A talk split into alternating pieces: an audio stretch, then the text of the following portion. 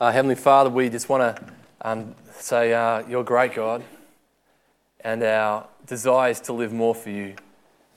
Lord Jesus, speak to us, we pray, by your word, and uh, yeah, just speak to us and lead us on. We pray in Jesus' name. Amen. We're continuing tonight in our series of Galatians, on Galatians. Um, it's been good, it's very challenging uh, to preach from. It's like you keep digging and you just kind of, there's no end. So you've got to pull up somewhere. Um, there is an, an amazing inheritance um, that's available to us in God. And I reckon if we could uh, more deeply, more fully grasp it, it would make even the most suppressed Australian male dance and sing for joy. Um, I was watching a show, I think it was Four Corners, and there was this guy called Len Ainsworth, and he'd um, developed this gaming machine company um, that made him a multi billionaire. The, co- the, company today, uh, I think it's called Aristocrat, Aristoc- Aristocrat, something or other, whatever, who cares, um, earns between 200 and 250 million dollars a year. Now, when he handed over his company to his family, they inherited this massive amount of money, a ridiculous amount of money. But the inheritance that Len Ainsworth left his family is nothing on what God um, wants to give to us. The inheritance from God is having peace with God. Instead of having the wrath of God destroy us. It's being able to live eternally in the presence of this awesome God, dwelling in the presence of the all powerful one, of the all knowing one, dwelling in the presence for eternity of the one who is defined as love and the one who is defined as life. Instead of living eternally in the darkness away from God. This is an awesome inheritance, and it relates to living in the presence of God. And we can start to receive it now, not just when we die. And God says any person, any person in the whole world can receive this from Him. Any person can receive it. That is, anyone that God deems, that God declares righteous. Anyone who God declares has not sinned or rebelled against him. Such a person has right relationship with God and therefore they will live in his presence for all eternity. They will inherit the blessing and the abundance that comes with that. Here is the question, my question for all of us here tonight.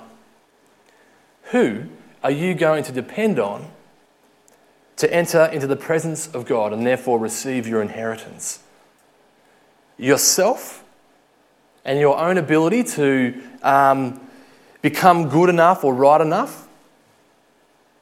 Or are you going to depend on God and His promise? Who are you going to depend on? Is a question for us to grapple with. In tonight's passage from Galatians, Paul is once again taking it to the churches in the province of Galatia, the, the region we know now as um, modern day Turkey. And the same question Paul is putting to them Who are you depending on for your inheritance with God? Your own abilities or God's unchangeable promise? To Paul, it's a no brainer. If you've got your Bibles, please turn with me to Galatians chapter 3.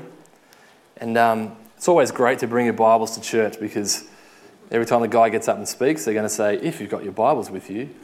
And it's great for you to follow along. So if heretical liar Phil gets up to speak, you know where he's going wrong. Because sometimes I throw him in there just for the sake of it. Not. Uh, Galatians chapter 3, verse 15. I'm going to read to verse 25.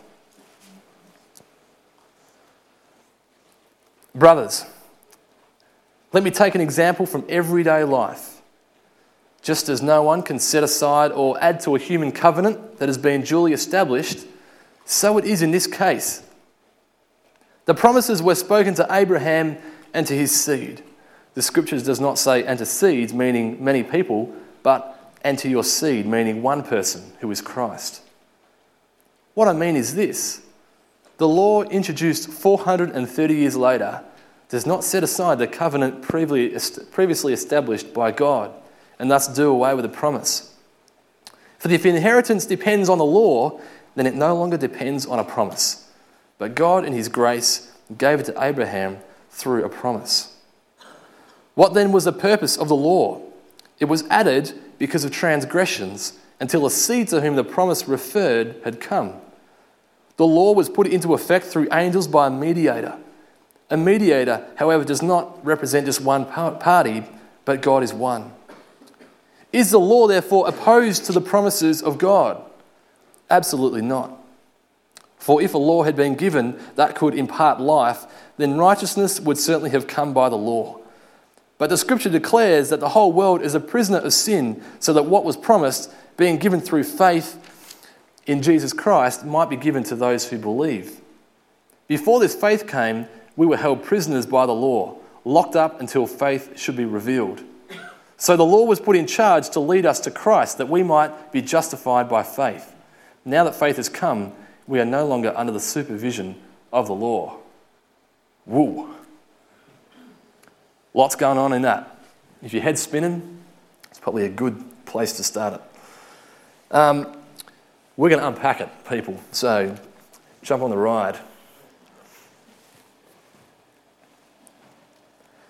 The first thing you read when you look at the first section from 15 to 18 is that God is basically saying, Who can you depend on? You can depend on God and His unchangeable promise. God makes a promise to Abraham, a promise that is, we read in verse 15, it's as unchangeable as a human last will and testament. Someone makes a will, they croak it, you can't change it. And he's saying, This is how certain and unchangeable this promise is. And the promise went something like this. Back in Genesis 12, 1 to 2, God said this to Abraham he said, Abraham, I'm going to bless you. This is Phil Week's paraphrase. I'm going to bless you with an inheritance, Abraham. I'm going to make a nation out of you. I'm going to bless them with the same inheritance I'm going to bless you. And now, back in Genesis 12, at the beginning of the Bible, the inheritance being promised to Abraham was really that he and the people that would come about, that they would inherit the promised land. So, a physical, geographical area of dirt. The amazing thing was, though, that the promised inheritance back in Genesis 12, it wasn't just given to Abraham and to his descendants, who would later be called Israel or the Jewish people. Now, at the same time, God was promising Abraham, he was looking forward to Jesus Christ and to all those people who would become Jesus' own by putting their faith in Him. God, in this way, um, was making a promise way back in Genesis. This is like 2,000 years before Christ.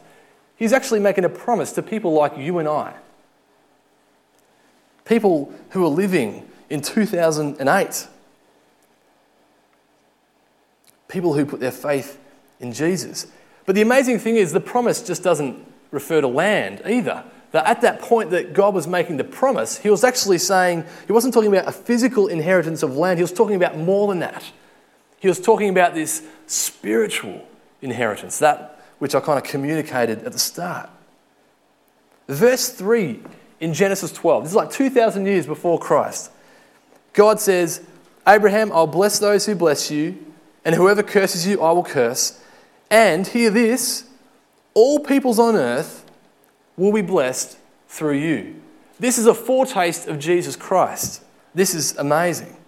It's amazing that he was thinking about us, you and I. He was thinking about the people of Wodonga, that they could actually be partakers of this promise. there's really one major point at the beginning here for us here to get our heads around and our hearts around. And the point is this don't depend on yourself for your inheritance from God. Don't depend on yourself or whatever good things you can do, whatever level of goodness or righteousness you can attain. No, depend on God and His unchangeable promise. Now, this is so counterintuitive. It's so not the way we think it should be. It's counterintuitive because as people, we know we, we feel like we have to add something to the transaction. As humans, we feel like I can do it. I can do it myself. We don't like to feel like we have to depend on anybody. We have this drive towards independence. Now, we know help can be good, but as people, we strive to work it out by ourselves. This is certainly true for the young adult um, who just wants to do what they want to do without anybody else's uh, whatever. It's true for the child who at times will, you know, the parent wants to help out, the child says no, and they dogmatically want to kind of just do it by themselves. Probably a good learning process too. And it's true for the adult who's got these problems they know they have, but they just feel like they can't ask for help because they want to work it out by themselves.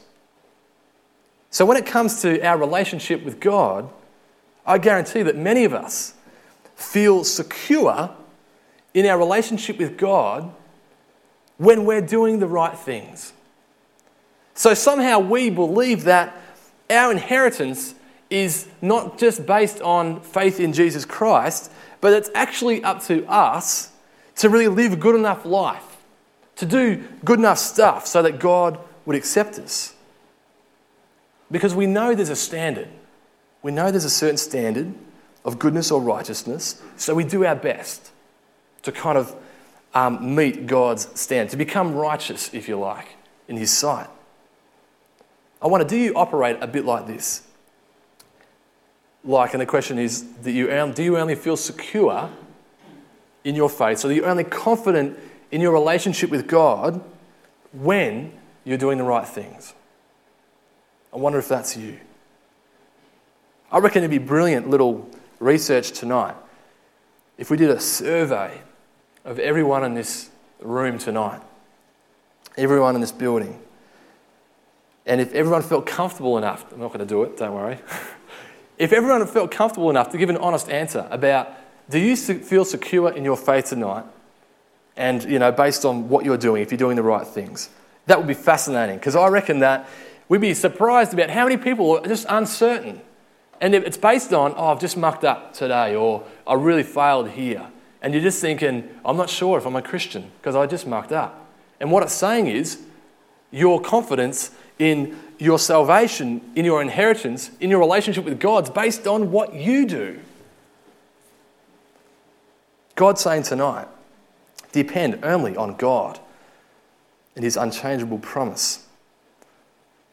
Depend only on God and his unchangeable promise. God made this promise to Abraham roughly 2000 BC.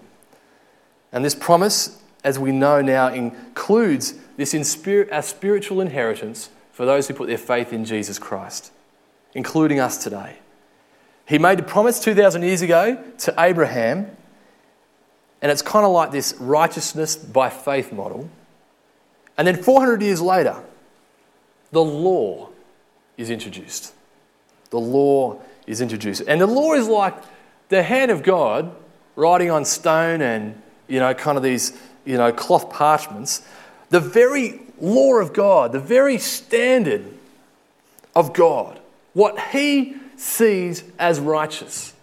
And He writes it down and He gives it to the people. The very standard of righteousness in the hands of people. Now, this could be a little confusing for people. God has just said, don't depend on yourself. You can't become righteous.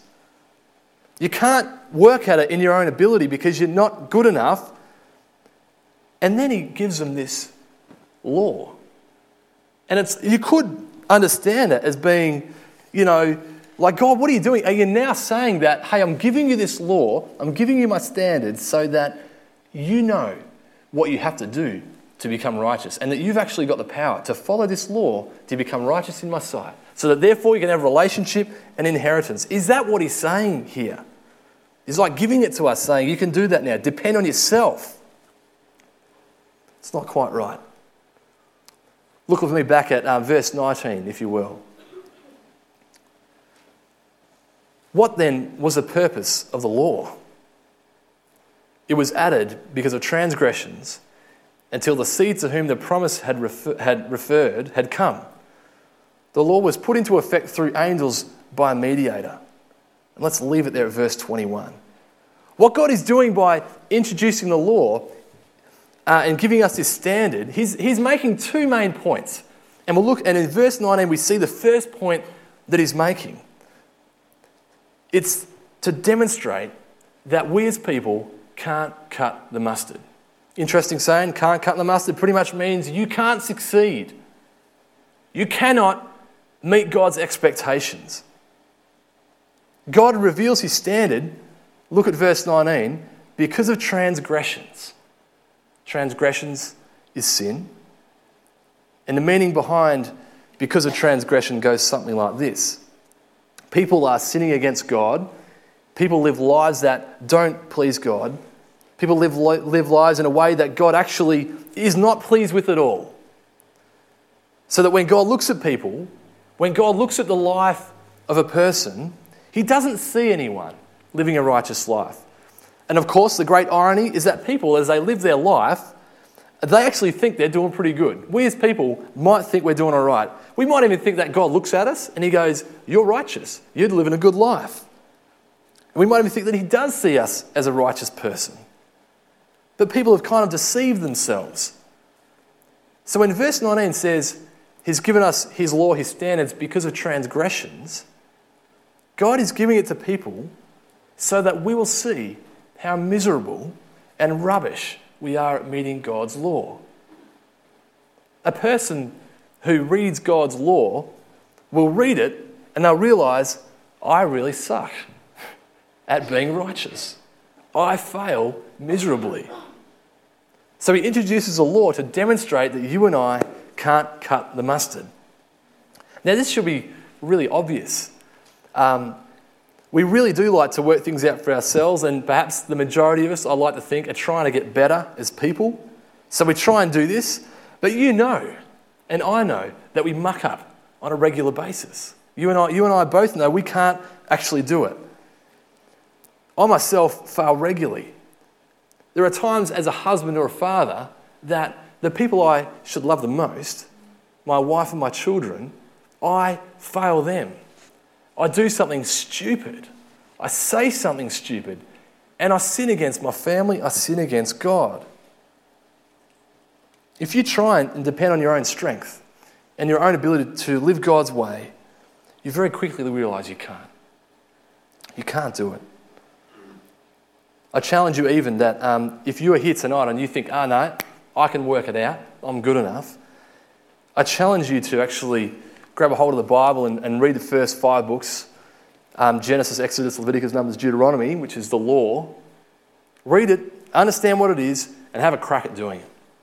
And I guarantee you will miss the mark. And if you're here tonight and you're going, I couldn't be bothered trying it anyway, or more importantly, you don't care about God's standard for living, you prove the point as well. Depending on yourself will never cut the mustard. So, that's what the first reason why God introduces a law. Uh, the second point we can read um, if we keep going from verse uh, 22. It says, The scripture declares that the whole world is a prisoner of sin, so that what was promised being given through faith in Jesus Christ might be given to those who believe. Before this faith came, we were held prisoners by the law locked up until faith should be revealed. So the law was put in charge to lead us to Christ, that we might be justified by faith. Now that faith has come, we are no longer under the supervision of the law. So, as well as God saying, so He said, mate, it's a promise. You've just got to believe. You've just got to put your faith in me. And He's given the law to actually prove that we, we don't cut the mustard. He now goes to this other angle, which is his, the law is given so that to, to demonstrate to us our need for Jesus Christ. God is demonstrating that we need Jesus Christ through the giving of the law. Now, as a person who knows what God's standard is and tries to live the standard, it becomes clear you can't cut the mustard, you can't depend on yourself. And you realize that because it's so hard to get out of it, you realize you're in prison to it. Because if you weren't in prison to it, you'd be able to stop doing it, surely. But although you can see what it is you should be doing, the standard by which you should be living, you can't do it. You're held captive. And the point God is trying to make when we're going, I can't get out of it, I can't become righteous in God's sight, I can't deal with all my sin, the point he's trying to make is eat humble pie. Eat humble pie and realize you need help. To realize you can't depend on yourself, but you actually need someone else. Verse 24 the law was put in charge to lead us to Christ, that we might be justified by faith. You can't depend on yourself. It's stated clearly you can't get righteous in God's sight. Your only option is depend on the promise of God. And the promise of God, once again, you can become righteous. You can become good and just in God's sight and therefore enter into this amazing presence of God for eternity, you can become righteous through faith in Jesus Christ. That's it. That's the promise for us to depend on. You can be justified, which means made righteous without sin, when your faith is in Jesus. This is God's promise to you and to the rest of the world. Will you depend? Will you depend only on that? only on Jesus Christ. God demonstrates that we need Jesus. Allow me to digress for a moment to take a look at something else. Romans 6:23 reads, "The wages of sin is death, but the gift of God is eternal life in Christ Jesus." The wages of sin is death. There's a very real consequence for not meeting God's righteous standard. It's not like, Obama, I'll live the way that God hasn't wanted me to. Oh well, let's go and see a movie. No, it's like, Obama, I haven't lived the way God has wanted me to. Bummer, let's go and meet God. And when we all meet Him, if we are not righteous in His sight, He won't welcome us into His presence. We have to understand that. He'll say, Go away from my presence. Go to the place prepared for all unrighteous people. Go to that place where all the people go that don't like me. Go to hell. So to say that we can't meet God's righteous standard and therefore we need Jesus Christ to make us righteous is the understatement of the millennium. The wages of sin is death, but the gift of God is eternal life in Christ Jesus. Now, I know this is counterintuitive for us, it doesn't sit well with us because we might feel like we need to do something ourselves. Or it doesn't sit well with us because we might think, man, I've done something so bad. How could God possibly forgive me and see me as righteous when I put my faith in Jesus? But it's God's promise to you. I wonder, will you depend on the eternally dependable God and His promise? Or will you depend on your undependable self? Verse 22 reads The scripture declares that the whole world is a prisoner of sin, so that what was promised, being given through faith in Jesus Christ, might be given to those who believe. So, depending on yourself, we've got to hear it. We'll never cut the mustard, but you can depend on God's promise in Jesus Christ. Now, in this passage, Paul is delivering this very, very clear message. If you want to be certain about your relationship with God, if you want to be certain about your inheritance with Him forever, the message is Depend on God and His promise of relationship through faith in Jesus. That's the message. That's the beautiful, overwhelmingly gracious, and good message that God has for us tonight. You can depend on God and His promise to you that you can be made right in His sight through faith in Jesus Christ. It's beautiful. And the message has been given. The message has been given. Oh, I still have a question though, and I wonder it's how will you respond to this message? I wonder how will you apply this truth to your life? How do you apply it? There might be some of us here tonight who are a bit like ducks. Ducks are pretty cool. I think they're the second fastest flying bird in the world. That's pretty cool. If you're a duck, good trait to have. But ducks are also very frustrating because you can't get them wet. Don't know why you want to, but if you want to, they're frustrating, right? You pour the water on them, but the water just beads up, then it flows right off. Try as hard as you can, throw water at them, hold them under the water, doesn't matter. I wonder if, if you are going to let this message just flow over you tonight.